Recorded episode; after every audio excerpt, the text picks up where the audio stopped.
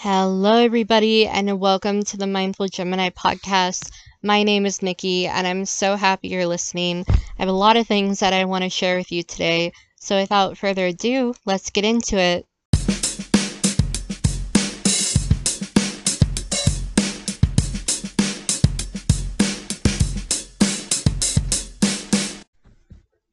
So, some of you have noticed that I've been gone for two weeks, and whether I did that on purpose or on accident, I honestly wish I had the answer. But I'm here to talk about something else. My mental health has not been great. And if I'm being honest, that's okay. Hear me out. Isolation is one of my biggest fears and one of the top things that triggers my depression and anxiety. I can't be alone. Alone in the sense of I need human interaction. I'm an independent person and I enjoy doing things on my own from time to time. But when I come home, I need the company of a dog or another person to not feel extremely lonely. I know that I could probably never live alone because I would get panic attacks at night. Even if I ever did live alone, I know that I would have the music or the TV on throughout the house and throughout the night to make it seem like there are people inside. So I was prepared for what this self isolation would bring. Or so I thought. The days started to blend together, and while for some that seems like the best vacation, it wasn't for me. Actually, it was like hell for me. I started sleeping a lot, getting irritable, antsy, anxious, and forgetting to take my vitamins. I like to be productive and to make my days meaningful, even if it's something as small as just painting or drawing something other than sitting on my devices and not leaving my room. If I do nothing all day, I start to feel bad about myself. I don't know, it's just how my brain works right now.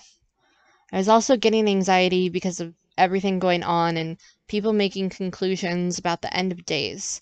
I started worrying about the unforeseen future, which isn't healthy. So I decided that it was time for a change. It took a lot for me to mentally prepare myself to get out of this funk and even just go and sit in my living room for a change.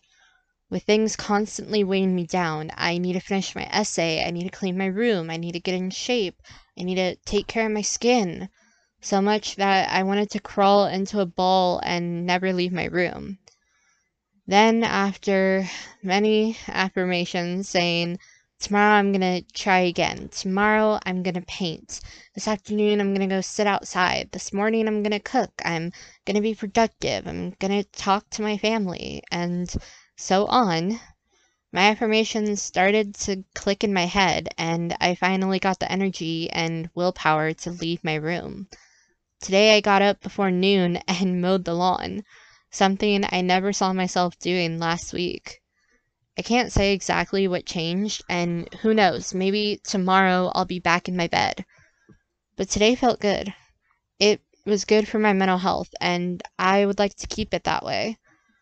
I also feel like each time I have a dark day, as I call them, I'm getting better because now I've started subconsciously and consciously telling myself, it's okay, tomorrow's a new start, this won't last forever something I had never heard myself say before. But like I said, this is different for everyone. Some people are using this time as a rejuvenating vacation, taking time to sleep and eat and slow down from the fast paced lifestyle, while others are using this time to do projects they never had time for or connect with themselves and figure out what it is they want, or using this time to get a dog, establish themselves in their new house if they just moved, or to find themselves after losing a job or getting out of a relationship, or simply just using this time for a glow up. However, you're using your time. I'm just using mine to do me, is the best way I can describe it. But moving on from that, I have a lot that I want to talk about today. And before I get into any of those, I need to start off with this first one, which is Cameo. Basically, if you don't know what Cameo is, it's a website where they partner with any and every celebrity and famous person, whether that be an athlete, a YouTuber, a singer, actor, whatever. Basically, they partner with them and charge people for this celebrity to send them a video. And, you know, I had seen Cameo before. I saw videos of a YouTuber named Lucas Cruikshank who would buy cameos for the video and he would see if they were basically worth the hype or not. And the other day I was on Twitter and I'd seen a different YouTuber that I follow who was going to start Cameo. And I'd never checked out the website before. I honestly just thought it was a weird concept literally paying someone to talk to you. And I was just like, you know what? I'm going to check out this website and see for myself what exactly it is with no intention of buying any cameos. I did not buy any cameos, thank goodness. But basically, I looked at this website and I was like, oh my goodness. Like the amount of celebrities and the different types of celebrities that are on here, I was like, what in the hell? You know, they had Dog the Bounty Hunter, they had YouTubers of every kind, they had Caitlyn Jenner, they had like just Neil Patrick Harris, even. Like, they had so many different celebrities on there, and it's like current, but also, you know, celebrities from our childhood, like Andrew. Anneliese van der Pol, who played Chelsea on That's So Raven, Cory from Cory in the House, David Henrie from Wizards of Waverly Place. Like they had anyone and everyone on here. And I was like, okay, like this is I mean, good for them, but also like I've never seen this amount of celebrities before. And then in the bottom right hand corner it shows you how much they're charging for videos and y'all with some of these my jaw dropped some of them were charging $60, $70, $80, even over a hundred dollars. And you know, I get it. Like they're a celebrity. They got to make their money and everything like that. But like most of the cameo videos I've seen either is like, you know, people post them onto the celebrity's profile to show you like what it is they're, you know, saying to these people and ones that have been posted on Twitter. They've been like less than a minute long, at the most two minutes long. And most of the time, they're just kind of not even really doing anything. I'm like, sis, if you're gonna charge a bunch of money, at least give the people their money's worth. And it's like the whole concept to me is so weird in the first place because literally you can tell these celebrities what to say and you're telling like you're paying them to say whatever you want them to say.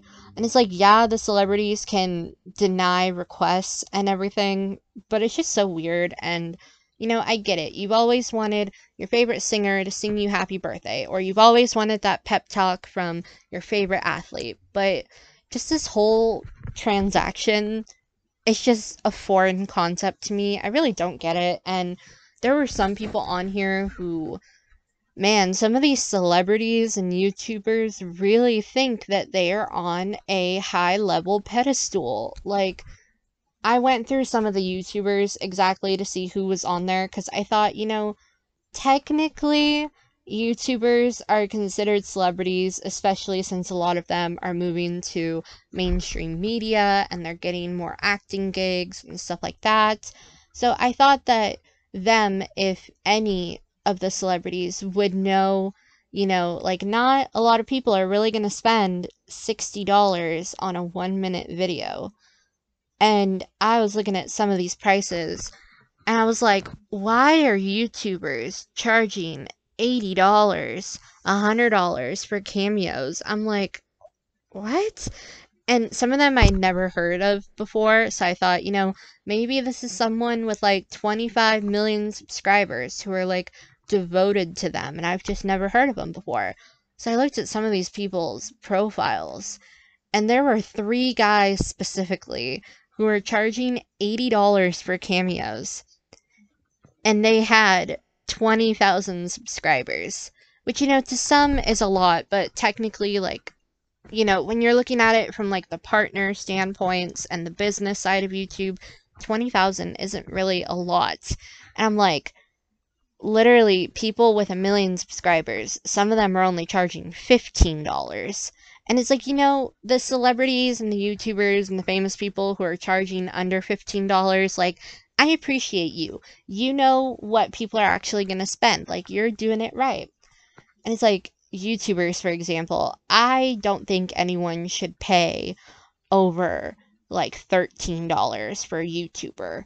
And if it's a celebrity, definitely not over 30. Personally, me, I wouldn't even spend $5.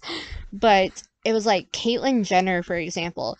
She was charging like $1,500 for a cameo. I'm like, sis, nobody's gonna pay that. And if they do pay that, I wanna know why. Because most of these, like, cameos are under a minute long. It, it's like, at least give the people their money's worth, man. And you know, like some of them, I get it. You know, their managers are the ones who convince them to do it. Like, this is really good for publicity. It's gonna build relationships with your with your viewers or your followers, like marketing stuff, you know. But at the same time, they're your manager. You're employing them. You could tell them no. And it's like, you know, I also thought maybe some of these people are putting up outrageous prices so that way nobody buys them and they don't have to do videos, which, like, if that's the case, then, you know, good on you. Like, that's a smart move. But realistically, people probably aren't doing that. And it's like, man, just some of these celebrities are up in the clouds, and I'm gonna need them to come down from the clouds to, like, bird's eye view and not even like bald eagle or hawk view. I'm talking about like the blue jays and the robins and those little finch birds that hop on the sidewalk. Like, I'm gonna need you to come down to those bird levels instead of being up in the clouds and your rocket ships and stuff like that because the only difference between you and me, sweetie, is that your profession gives you exposure to a lot of people and you have money. That's the only difference between you and me. Yeah, Cameo is just such a weird concept, but hey, you do you. Alright, so I was watching Olivia Sui's new podcast, Fish Cheeks. I have to say that so slow because with my lisp, I know that I'm gonna butcher it. But in this episode, it was her and her coworker, Mari Takahashi, and they were talking about being two Asian women in the entertainment, gaming, and comedy industries. They mentioned that not that long ago, there essentially could only be one token this, like one token Asian person, one token black person, one token gay person, a token young person. You see where I'm going with this? And they talked about how whenever they heard that, they always questioned why. They discussed how they felt competitive at times when going into auditions and everyone looked exactly like them. And this was before they realized that there's room for everyone. And it got me thinking of when I was in yearbook and my relationship with my coworkers. And I say coworkers because the environment we were in never felt like I was in high school. It always felt like a creative workplace. But with it feeling like a workplace also came the same drama, competitiveness, and sometimes hierarchies that came with high school. So I feel like school and work both try to challenge us to either rise above the difficulties or get caught up in them. And unfortunately, sometimes we got caught up in them. We are children. We still are, and I hope that we've all grown since then. But going back to Mari and Olivia, I am so happy that we're starting to see more diversity now. Granted, it is not as great as it could be, but we are seeing more and more people that look different from each other, whether that be body type, religion, race, sexuality, or even just hair color. When I was little, I always wanted to be like the Disney princesses and the Barbies I saw in the movies. They were everything to me. They're so beautiful and strong, and I would dress up as a different one every year for Halloween. But it wasn't until I saw Hairspray, the movie musical, with Tracy Turnblad and her mom, and I said, hey, that girl looks like me. You know, she was a plus size girl and she had similar features to me. I was able to finally relate to someone.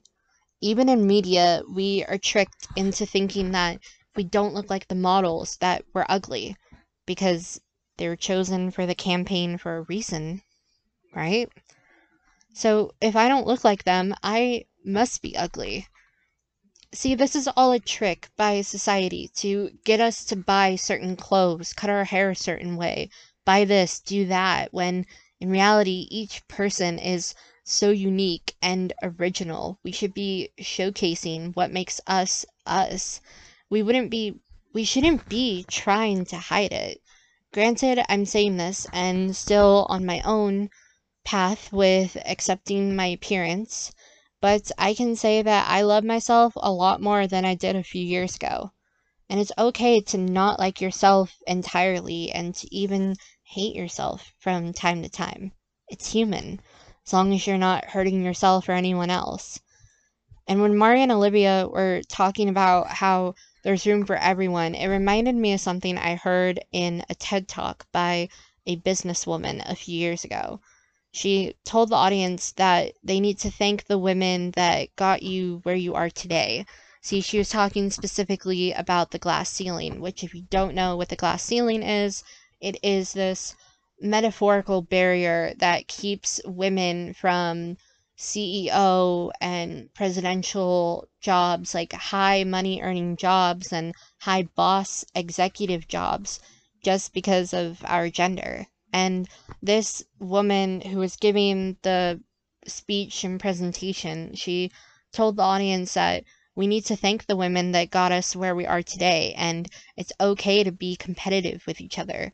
Because if we're competitive with each other in a way, it keeps us motivated and keeps us going towards the finish line or towards the goal that we want because we are fighting for it with other people because we're not the only ones that want it, and it's okay to be ahead of other women.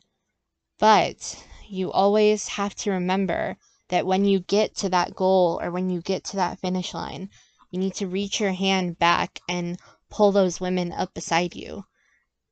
And that's just some food for thought that I think a lot of people seem to forget nowadays.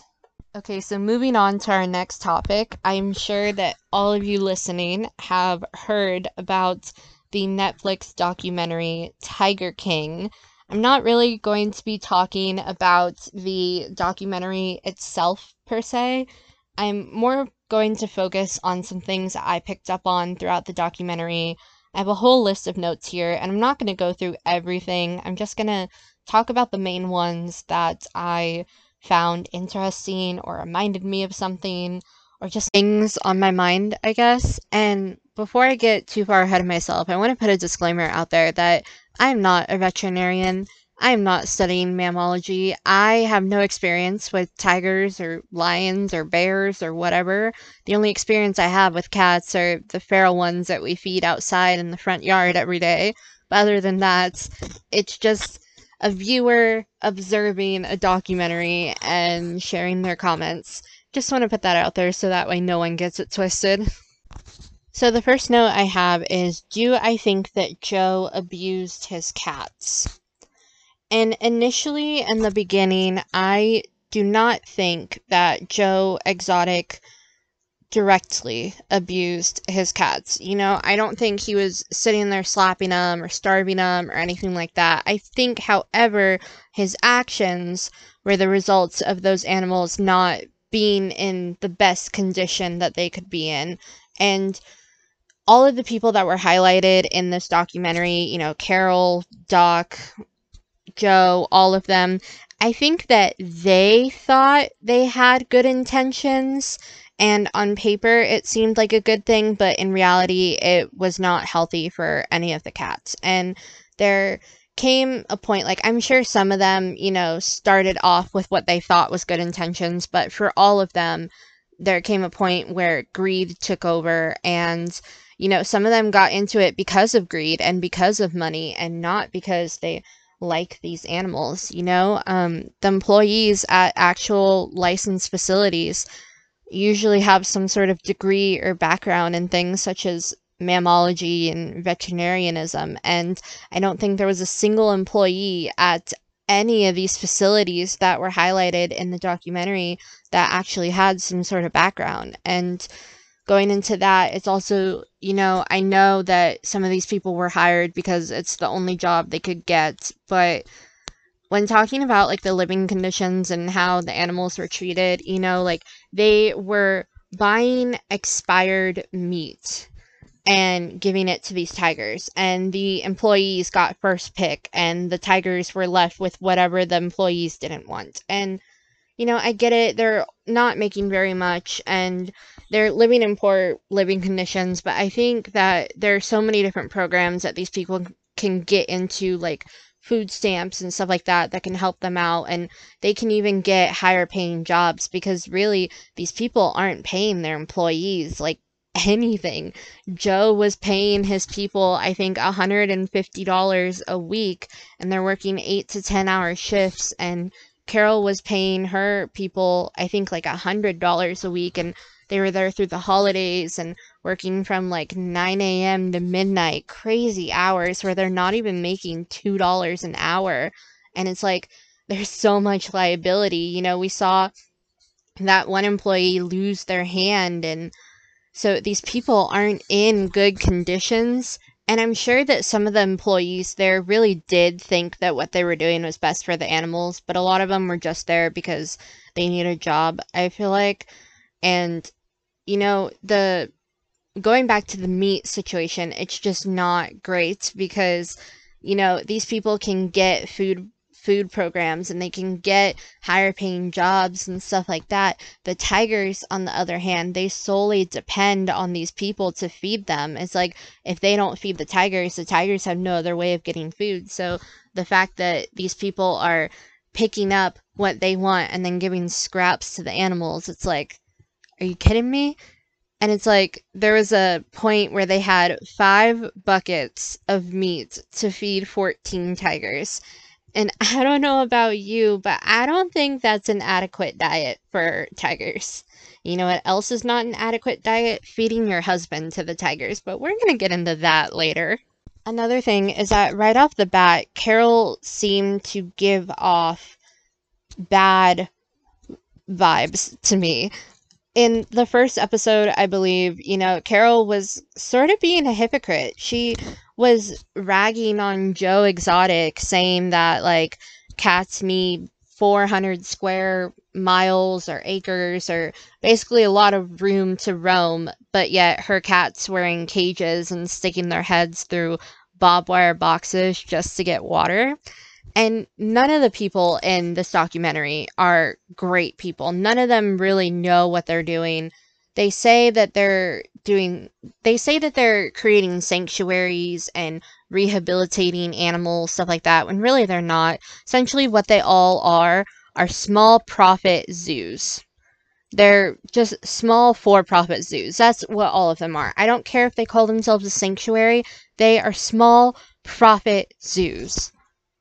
And speaking of that, it reminded me of a backyard zoo that was at my county fair last year. You know, at first, when I heard that this company, Sanctuary, quote unquote, was coming to the fair, I was really excited because I was going to get to see a tiger and I was going to get to see all these exotic animals because I love animals and I love learning about wildlife. And I was so happy about it. It was all fine and dandy. And then I did my own research and I realized that's not really what it is.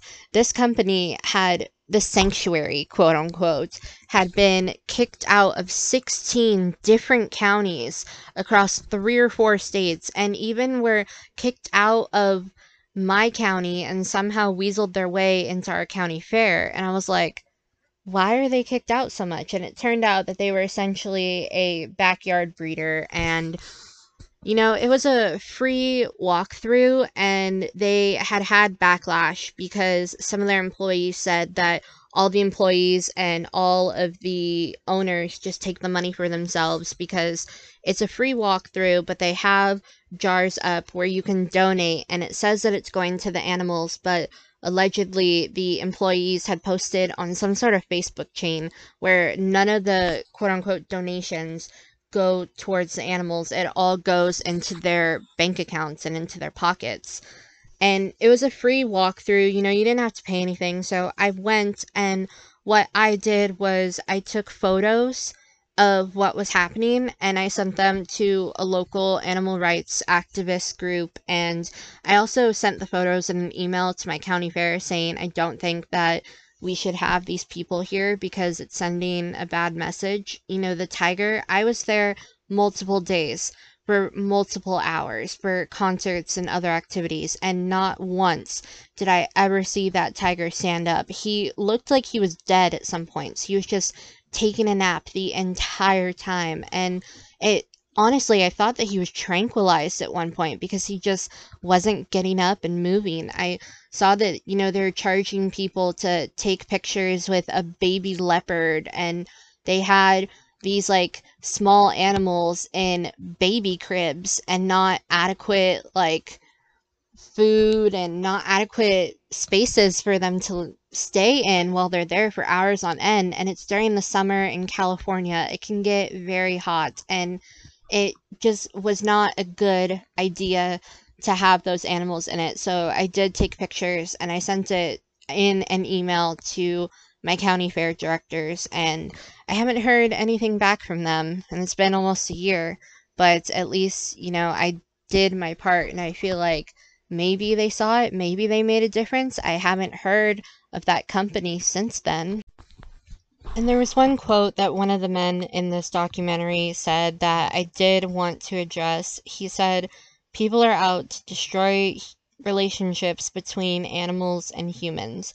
And I'm sure that some radical animal activists want that, but people are who are actually educated and are normal people, I guess, really just they want the safety for both animals and humans without taking away those wild instincts of the animals. There's a difference between preservation and conservation. I'm in an earth conservation class right now, and this comes up a lot in our different lectures.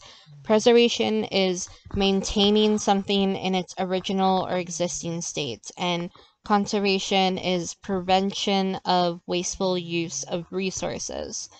And an example of this would be like how Native Americans, for example, are ethical hunters, and when they hunt buffalo, for example, they use the entirety of the carcass all the way down to the bone so that nothing gets waste.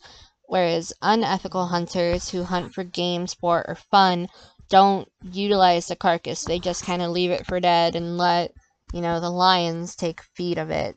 Joe Exotic, for example, I don't know that he's like partnered per se with people, but you know, when a deer or a cow gets hit or gets shot, they call him up and they donate that carcass to the tigers so that way they can eat. But none of these people really are preservationists or conservationists because they're not maintaining the natural state that these lions and tigers would be in, and they're also not preventing the wasteful, I guess, use of these cats. In a way, they're glorifying it. And there's also a difference between exploiting animals for monetary value and using animals for outreach programs. Exploiting is using these animals in malls or in county fairs or in shows like we saw a lot of these people doing, you know, having people cuddle up to a baby snow leopard and take photos with it. Outreach programs keep the animals and humans safe at the facility and they don't pose with these animals for photos. They learn about the species or the breed, and the animals used in outreach programs are often rescued animals that aren't socially able to interact with others of their species. Or there's a certain reason why for the best interests of these animals as to why they can interact in a more intimate way with humans. And moving on into some of the people, Carol is a master manipulator. I want to say that right now. You know, there's so many different levels at her facility where people can be, you know, like a yellow shirt, a royal blue shirt, a navy shirt, and I don't get how she gets all these people to come back because, you know, they are working long hours with little pay, and I don't think any of them have a ability to work a second job to be able to sustain themselves because they're working through holidays and for some reason these people these people keep coming back and she just comes off as very manipulative to me and even when they got into the part about the disappearance of her husband just the way she was like her demeanor and the way she was talking about it made my skin crawl because if you are being accused and there are allegations against you of feeding your husband to the tigers or putting him in a septic tank, it's like you would somehow you would feel some sort of anger or disgust or just you would feel angry that people would even accuse you of that. You like you wouldn't be joking around and like kind of laughing it off and let's per se that she did because I'm not saying whether she did or not. I'm not trying to get sued here. Let's just say that even if she did, just her laughing about it, making jokes, like that just makes my skin crawl and I hate it. Like you a normal person would be outraged if those accusations were made against them. But she is not as bad as a manipulator as Doc. I do not like him at all. He is like the supreme manipulator out of all of them, and all these people on the show are bad, but he really takes the cake. Essentially, he's running a cult let's be honest, point blank period. He brings in these young women who are, you know, like early 20s and he makes them like his girlfriends or his wives or something like that.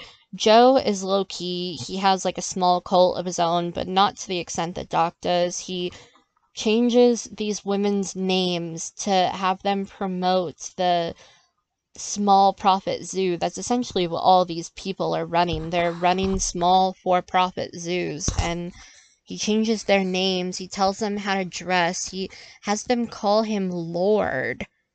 Like, what? And he's having them all go vegetarian. He's telling them what to eat. The one woman that they interviewed, for example, she escaped his grasp, but not before they forced her to get a boob job and it's like they literally made the appointment for her. She doesn't remember saying no because she was too scared to say no. And the only reason she really went along with it was so that way she could rest and get to sleep and not work for a day. It's like, isn't that crazy? Oh, yeah, and not to mention that one of his favorite lines to use is these people can leave whenever they want. They're free to leave. Said every single cult leader ever. And I'm just like, dude. I think Amanda, who I've mentioned before, said it best when she said that the guy from Miami who's like involved in drugs and supposedly like cut up that FBI dude, like he's the most normal one out of all these people, and even he's still not normal. And as weird as that sounds, honestly, the truth, because these people are on like a whole nother planet. And you know, I get that some of the employees are broke and can only afford so much, but why don't you pay your employees enough to where they can afford non expired meat instead of getting first pick before the animals? You know, humans can quit their jobs or enroll in programs for low income people or get a higher paying job to be able to pay for groceries. The animals however, they solely depend on you. What you give them is what they live off of. So, you taking first pick is essentially leaving scraps for these animals that you supposedly care about. And someone on the show, I forgot who it was, they said this quote that I think is the whole premise of why these people are doing what they're doing. The guy said, once you can't use them for money anymore, they're just a bill to pay.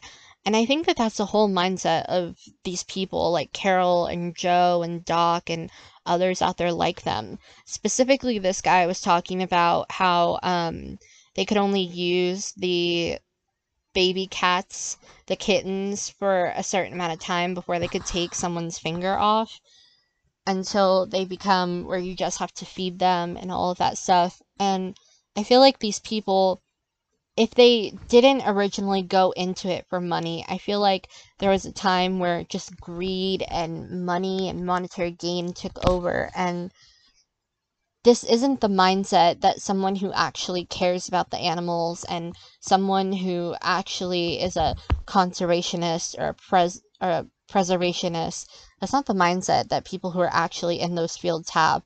The mindset of them is that they're going to take care of the animals. Whereas these people, most of them are very money hungry and very ego driven and uh, I don't know, man. Like, and these people are just dangerous, you know? The whole thing between Joe and Carole about how Joe allegedly put snakes in her mailbox on her birthday and how he had that dummy that he named Carole that he blew up with dynamite and shot at and how even Carole was making threats against him like just these are not people that need to be raising animals and taking care of animals these people need help or to go to jail or something. These are not the people that we should be entrusting with these animals, man. But yeah, that's all I think I'm going to say on Tiger King just because there's like a million and one other people who have made full videos dedicated to the entire Netflix documentary. And I feel like if I'm being honest, Netflix has really hit like gold with these documentaries because a lot of their original shows and original movies just are subpar and don't really hit that mark. But when it comes to documentaries, Netflix has found gold with these weird stories to tell, and they should probably keep it up because I mean, it's bringing them revenue, it's bringing them customers, and it's bringing people to watch Netflix, even though I personally right now I'm preferring Hulu over Netflix, but they have struck gold with these weird stories. So keep up at it, Netflix. Just don't make us all go insane, I guess. So last week I asked on my Instagram, what are some topics you guys want me to talk about? And if you're not following me on my Instagram already, you should definitely be doing that. It is Nikki X Daniels N I K K I X D A N I E L S, or you can follow the Mindful Gemini on Instagram. I'm a lot more active on Nikki X Daniels. But anyway, one of my friends swiped up on the little Instagram story and they said dreams. And I thought that this was an appropriate topic to talk about right now because a lot of us, I feel like, are in the same boat. A lot of us are having very vivid dreams right now. And that's mostly to do because our brains are not being exercised or stimulated within this lockdown. And so our brains are having to exercise themselves at night. So we're all getting these very vivid dreams because that's our brain trying to work itself. And, you know, a lot of us are in a very different kind of daily routine than we would be at, say, work or school. So we're not getting the same amount of exercise and the same amount of brain stimulation as we would without the lockdown. And a lot of us are staying up later because a majority of us there isn't a lot to do during the day, so we're not as tired going to bed at night. And I was doing some research and a few different ways that you can stimulate your brain while on lockdown. You can start writing with pen and paper, you can read a book, going for a run actually helps stimulate your brain, and exercising, as well as puzzles. Puzzles can stimulate that part of the brain that causes us to dream. I forgot what the technical term is, but puzzles can really be a great way to do that, as well as they get us mobile and they're making us use our arms and parts of our bodies that we wouldn't normally use, I guess you could say. Because, you know, a lot of us right now, our screen times are doubling or tripling because we're sitting at home watching Netflix or playing Animal Crossing or on YouTube or something. So our sleep schedules are completely messed up. I know mine is completely messed up. I'm sleeping until anywhere from 10 a.m. until 1 o'clock in the afternoon is about like the window that I usually wake up. And it's like, I feel like my whole day is wasted after that. But other than that, I also kind of wanted to touch on reoccurring dreams and weird things that happen because I'm someone who really values dreams and I always think that there's some sort of meaning or some sort of link between a dream and reality oftentimes. You know, for example, I have two different reoccurring dreams that I've had since I was younger, and they're not like at a consistent basis. It's just that I have these dreams like multiple times. And the one that I've had the longest is where I am walking down a hill, like the hills in San Francisco, for example, and the hill is so steep that my feet are out in front of me. So naturally, because it's so steep, I fall and I start rolling and falling down the hill. But the weird thing about it is that I always end up catching myself on the front tire of a car that is parked uphill. And I'm just kind of like sitting there trying to pull myself up. And then I like all of a sudden wake up. And I don't know, that's just been like a. I've never looked into any meaning behind it. I think it's just like my brain kind of had that vivid dream one night and decided to stick with it. Another is where I am the only person who is flipping and twirling in the air and nobody seems to notice me and then I wake up dizzy in real life. I remember one time that this was in a dream, it was at a funeral, which made it worse because here I am like trying to, you know, mourn the loss of whoever it was and I'm flipping through the air and nobody seems to notice. And you know, I don't know. I think dreams are very weird and there's some sort of higher power or magic, if you will, that influences dreams all the time, you know? And I've also been able to predict things in my dream, as weird as that sounds. I remember this one time that will always stick with me. I was in eighth grade in middle school, and it had to be like a Sunday night, like around the weekend, because I had a dream where I was in my PE class and there was this kid that I was friends with that in real life was not in that class, but in this dream he was running laps with us and I thought that that was kind of weird. I was like, okay, but you know, it's a dream. You just kind of go with it. And so the next day it had to be like a Monday or like the first day of the week that we go back to school. And he comes up to our friend group in the morning and he says, Guys, they changed my schedule today. We are like, Why? He said, I don't know, they just did. So then we're all like looking at a schedule and it goes my turn to look at a schedule and I see that he has the same period PE as me. But there are three teachers that teach PE each period. And so I thought like, oh, there's no way he has the same teacher as me. So then I look over and of course he's in the same class as me. So I was like, that is so weird because I had such a vivid dream about that happening the night before. And there have been a few different instances where stuff like that has happened, but that was the first time I was like, whoa, like, am I psychic or something? And, you know, sometimes I'll have dreams that just really stand out to me that have some sort of influence over my day the next morning. Like, for example, my senior year of high school, I had a dream where one of my friends that I used to talk to in French class my junior year, she like died pretty much and we were at her funeral and everyone was mourning it. And so the next day I was like, "Holy crap." So I go to my French class senior year and she's in that class as well. We both had French the same class period 2 years in a row together and I go up to her and I'm like, hey, I know this is kind of weird because we don't really talk a whole lot anymore, but I had a really weird dream last night and I just felt the need to come up and ask you, like, are you okay? Is there anything going on? Is there anything I can help you with? Because I don't know, I just had this weird dream and I felt like I needed to come make sure that you're okay. And she was like, yeah, yeah, I'm okay. Like, I've been a little stressed lately, but yeah, I'm okay, but thank you though. And I was like, okay, but I don't know, things like that just they weird me out, man. Dreams can be wild sometimes, and I find it funny how you know, our dreams can come up with crazy scenarios, and for some reason, we just like don't mind it.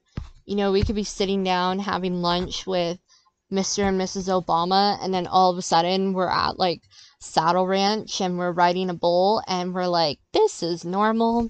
It's normal for us to be grabbing lunch with Michelle and Barack. Like, okay. Because in real life, wouldn't you be like freaking out or being anxious or something like that? I don't know. I feel like there's some sort of higher power or mystical thing that has influence over our dreams. That or our brains are just complete whack jobs.